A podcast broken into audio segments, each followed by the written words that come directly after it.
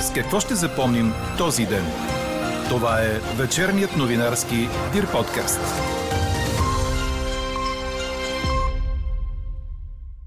Първо заседание на новия кабинет. Служебните министри запазват добавката на пенсионерите поне до края на мандата си. Някои от заварените им заместници обаче не запазиха постовете си. Мъжът, който стреля по жена в метрото, се оказа нейн натрапчив колега. Твърдението е на съпруга на ранената. Българите сме в златната среда в Европа по брой на разводите. Информацията за COVID в числа трябва да е придружена от анализ и възможности за действие. В противен случай хората или се притесняват, или не им пука. Още от коментара на доктор Александър Симитчиев, който до началото на седмицата беше председател на Здравната комисия в парламента, очаквайте в края на подкаста. Говори Дирбеге. Добър вечер, аз съм Елза Тодорова. Чуйте подкаст новините от деня на 13 май. До полунощ на места в северо България ще има валежи и грамотевици. След това в цялата страна явленията ще спрат, а облачността ще намалява. Утре минималните температури ще бъдат от 6 до 11 градуса. През деня отново ще се развива купестодъждовна облачност и на места ще превали и прегърми. Ще духа слаб вятър от изток. Дневните температури ще бъдат от 20 до 25 градуса. Такава е прогнозата на синоптика на Дир подкаст Иво Никитов. И нещо за шофьорите. До 20 май в часовете от 7 до 18 поради ремонт ще се ограничава движението по третокласния път Югово Лъки Здравец, по който се пътува до Кръстова гора. И честит празник на всички мюсюлмани, за които днес започва Рамазан Байрам. Добавката от 50 лева на месец за всички български пенсионери ще бъде изплащана поне до края на мандата на служебното правителство. Това съобщи служебният вице-премьер и социален министр Гълъб Донев след първото заседание на служебния кабинет. По думите му финансовото състояние на държавата е изключително тежко, затова и все още не е ясно как ще бъдат продължени останалите мерки в подкрепа на бизнеса и домакинствата. Гълъб Донев направи кратко изявление заедно с служебния министр на финансите Асен Василев. Изключително тежко е финансовото състояние, но с господин Василев се договорихме, че средствата 50 лева към пенсиите на всички български пенсионери ще продължат поне до края на мандата на служебното правителство. Що се отнася до мерките за бизнеса, там работим с министъра на економиката, с министъра на туризма, за да видим по какъв начин не само към фирмите в пострадалите сектори, но като цяло към целия български бизнес да може да тръгне подкрепа за излизането от економическата вече криза. Ще ви помоля да ни дадете 7-10 дни, а, за да проработим, да проиграем сценариите, да видим какво финансово обезпечение би имало за такива мерки, за да може да ви предоставим допълнителна информация и как ще подкрепим економиката, защото истината е, че ако не заработи бизнеса, пари няма да има за нищо, ако заработи бизнеса, пари ще има за всичко. В началото на заседанието служебният премьер Стефан Янев каза, че следващата седмица българското общество може да очаква реалната картина в държавата, установена от служебното правителство. По думите му тя ще е навременна, честна и открита. Той отрече да има министър болен от COVID-19, каквито информации се появиха. А за министъра на отбраната Георги Панайотов първото заседание на служебния кабинет не мина по вода. След като излезе с куцане от залата, той каза пред медиите, че е скъсал връзки на десния си крак. Иначе днес стана ясно, че три дами са заместник министри на економиката. Това съобщи служебният министр Кирил Петков. Те са Карина Константинова, Яна Балникова и Ирена Младенова. Стамен Янев пък отново е бил назначен за изпълнителен директор на Българската агенция за инвестиции. Иначе станаха ясни и новите заместник-министри на вътрешните работи, след като бяха освободени Милко Бернер, Стефан Балабанов и Михаил Златанов. Новите заместник-министри са Емил Ганчев, Енчо Мирчев и Венцислав Катинов. Патриотичните формации в страната да се обединят за следващите избори, но лидерите им да не влизат в листите, за да покажат, че България стои над личните им проблеми. Такава идея лансира лидерът на ВМРО Красимир Каракачанов. Най-приемливият вариант за партията е да се яви сама на следващите парламентарни избори, стана ясно от изказването на Каракачанов. Иначе ВМРО продължава да иска президентска република, промяна на Конституцията и категорична позиция на България за членство на Република Северна Македония. Това са и условията за преговори за предстоящите избори. И в обединението изправи се Мутривън са започнали преговори за уточняване на формата, в която ще се явят на предсрочните избори.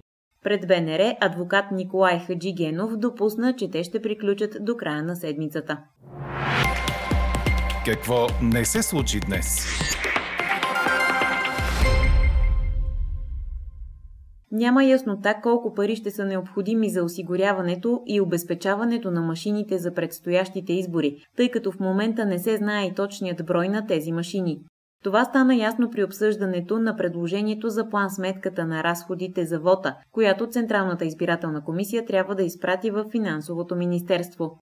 Според последните поправки в изборния кодекс, във всички секции с над 300 избиратели в страната и чужбина трябва да се гласува само с машини, припомня БНР. Вече е установена самоличността на жената, която бе тежко ранена при стрелба в метрото. Тя се казва Соня Павлова и е на 56 години, а мъжът е бил на 58. По думите на съпруга на ранената, двамата са били колеги и тя се е оплаквала, че я преследва човек, с когото работи. Съпругът ти вчера я е изпратил до метростанцията за поредното пътуване до Виена, където гледала възрастни хора. Разбрал за стрелбата от новините. Богомил Павлов твърди, че никога не са имали проблеми и нищо в поведението на съпругата му не е предвещавало трагедията. Ето какво каза той пред BTV. Дъщеря ми се прибира вчера и викам, бира нещо да си чува, нещо да знаеш. И тя ми споделя, нали, че тя е споделила, че някакъв много е харесвала, че много е такова, че тя го отблъсквала, така ми казват, нали. Отблъсквала той е бил нахален. Той човек сега изплува. Пътували са заедно в автобусите от Виена до тук, базикали се вътре, нали, колеги, колежки, колеги. Той е работил и там няколко месеца. Сега охранител, той е бивш военен. Предстоят разпити на свидетели, назначени са и експертизи – биологична, балистична и видеотехническа. Състоянието на жената остава тежко. Тя е настанена в окръжна болница и беше оперирана с нощи. Продължава да има опасност за живота й. Конфликтът между Израел и палестинци се задълбочава. От една страна с ракетните нападения към и от ивицата Газа, а от друга с размириците в израелските градове. Израелският министр на отбраната Бени Ганц нареди да бъдат изпратени значителни подкрепления за овладяването на насилието, провокирано от воинстващи агресивни групи в страната след инцидентите с пребити хора и нападенията срещу полицейски управления. По данни на палестинските власти от първите израелски въздушни удари до сега са загинали 83 души, сред които 17 деца, а повече от 480 са ранени. Седем души, в това число и 6 годишно дете, са загинали в Южен Израел. Според израелската армия до сега са били извършени над 600 атаки в ивицата Газа, а повече от 1600 ракети са били изстреляни от Хамас срещу израелски цели. Ето какво разказа пред Дирбеге за ситуацията в Израел българката Бистра Спасова, която живее в град Холон, предградие на Телавив, от година и половина. Причината, поради която ние сме живи, е една единствена. Господ ни пази. Въпреки, че е, много хора биха привели като доказателство материални причини. Значи тук има нещо, което се нарича железен купол. Това е съоръжение военно, което взривява, прихваща ракетите и ги взривява преди да паднат на главите Проблема е, че сега те са намерили някакъв начин, при който пробиват този щит и да речем от 100 ракети една-две се стоварват върху мирното население. Иначе всички отдавна да са изгинали. Това е продължение на години продължава. И международната общественост го търпи. Както търпи и войната в Сирия. Вижда се, че умират цивилни и международната общественост го търпи, а още по-лошо е, че нарича Израел агресори. А когато Израел отвръща на удара, естествено показват само тази страна. Когато Израел отговаря на удара. Например, вчера успяхме да посетим, защото те взриви, Израел взриви два блока, жилищни блока в Газа. А, в тези блокове са позиционирани ракетните установки, с които те ни отстрелват. Да. Загинаха две жени в Ашкелон, загина едно 5 годишно момиченце, вчера загина едно момченце в Дерот. Обикновено има защитени стаи, в които хората са в безопасност. Това семейство е влязло в тази защитена стая. Но е направило един древен пропуск. Пропуснали се да сложат металната штора да я спуснат, която е част от това съоръжение, което е в апартаментите. Влезли са там да пустят и през този прозорец, където са пропуснали штората, е влязла една осколка и е убила това детенце на място. За съжаление, това е нашата действителност. Едва 1,6 на 1000 души в България са прекратили брака си през 2019 година. Това нарежда страната ни на 6-то място в проучване на Евростат. Лидер в класацията по най-малко разводи са Малта и Ирландия с 0,7 на 1000 души. Следват Словения, Италия и Хърватия. В другия край на класацията са Латвия, Литва и Люксембург, където през 2019 са регистрирани 3,1 развода на 1000 души. В класацията на най-нещастните бракове след тях се нареждат Кипър и Швеция. Дългосрочната тенденция в Европейския съюз все пак показва, че броят на браковете намалява за сметка на броя на разводите. Четете още в Дирбеге! Българският футболен съюз взе поредното си доста странно решение, след като нареди матчът между отборите на ЦСК 1948 и ЦСК да се изиграе. Решението е странно, защото само преди два дни Съюзът официално отложи този матч и присъди служебна победа на ЦСК София от 3 на 0, като точките бяха прибавени към актива на столичния грант, припомня Корнер. Причината бе, че заради големия си брой заразени играчи, новаците от ЦСК 1948 отказаха да се явят на насрочения за миналия петък матч. Два дни по-късно обаче БФС коренно промени решението си и прецени, че отборът е имал своите основания да не се яви на срещата заради броя заразени играчи. В същото време един от най-успешните клубове в историята на родния футбол, Локомотив София, официално се завърна сред най-добрите. Локомотив бе изхвърлен от професионалния футбол заради дългове през 2015, като прекара пет тежки сезона по долните нива. С победата си над септември си митли с 4 на 1 този следобед, железничарите си осигуриха второто място в втора лига, като от следващия сезон отново ще бъдат част от елита. Чухте вечерния новинарски Дир подкаст. Подробно по темите в подкаста четете в Дирбеге. Какво ни впечатли преди малко? Модният магнат Юсако Маедзава ще бъде първият японски космически турист на Международната космическа станция, предаде Reuters. Милиардерът и предприемач вече тренира за полета си с руски космически кораб. Самият полет ще се осъществи през декември тази година. Освен това, Маедзава успешно преминал и медицинските прегледи. Космическата екскурзия ще продължи 12 денонощия. Руският космонавт Александър Мисуркин ще е командир на полета, а тримесечната непосредствена подготовка за полета, която ще е в Руския център за космонавти Юрий Гагарин, ще започне през юни. Каква я мислехме, каква стана? Ще ви липсват ли брифингите на щаба, ако ги спрат? Превес от 70% в днешната ни анкета има отговорът не. Брифингите на Националния оперативен щаб могат да бъдат запазени, но трябва да се сложат там, където хората могат да изберат дали да ги слушат и гледат или не. Това означава да не бъдат в централните медии, а да са онлайн на страницата на Здравното министерство. Мнението е на доктор Александър Симитчиев, който беше председател на Здравната комисия в 45-то Народно събрание. От Дирбеге го потърсихме във връзка с неясната все още информационна политика на служебния кабинет към разпространението на COVID и липсващия тази седмица брифинг на щаба.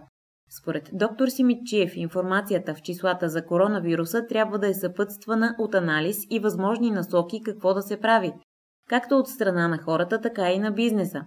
Тази информация може да се поднася в електронен вид, тъй като голяма част от българите вече имат устройства, с които да я получават във всеки момент, когато пожелаят.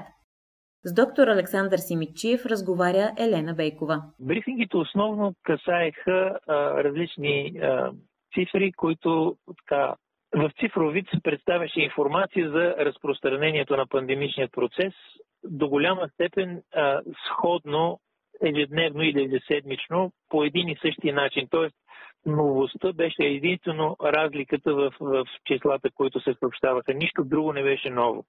Когато това се прави неаналитично, голямата част от населението не знае какво да прави с тези числа и в резултат на това или започва да се притеснява, или започва да ни им пука. И в двата случая и притеснението, и непокизма са вредни като поведенчески така, последици на, на това съобщаване. Тоест, аз лично бих искал да има малко повече а, аналитичен компонент към, към тези информации и освен аналитичният компонент и нещо, което а, така, да потиква към определен вид дейности. Например, желателно е в еди кои си градове да има малко по-голямо внимание и хората, доколкото е възможно, да не излизат или да правят еди какво си. Не само с забрани, които са императивни, а и с обращения към това хората какво могат да правят и нещо още по-важно, за част от бизнеса, който е най-тежко засегнат, нали, ресторантьорския, хотелиерския, туристическият бизнес, това са бизнеси, за които промените на параметрите на пандемията имат огромно значение за, за съществуването и за успеха на техният бизнес. Те трябва да бъдат част от решението, а не част от проблема.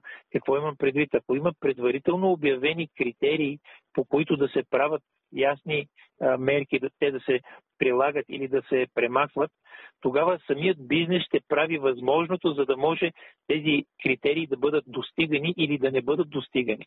Например, аз съм убеден, че ако се знаеше при толкова и толкова броя болни на ден средно за даден град, ще затвориме ресторантите, хората, които имат като бизнес ресторантьорство, ще да съдействат да, активно да не се достигат тези цифри. Тоест наличието на ясно обявени предварително критерии е нещо много важно и полезно.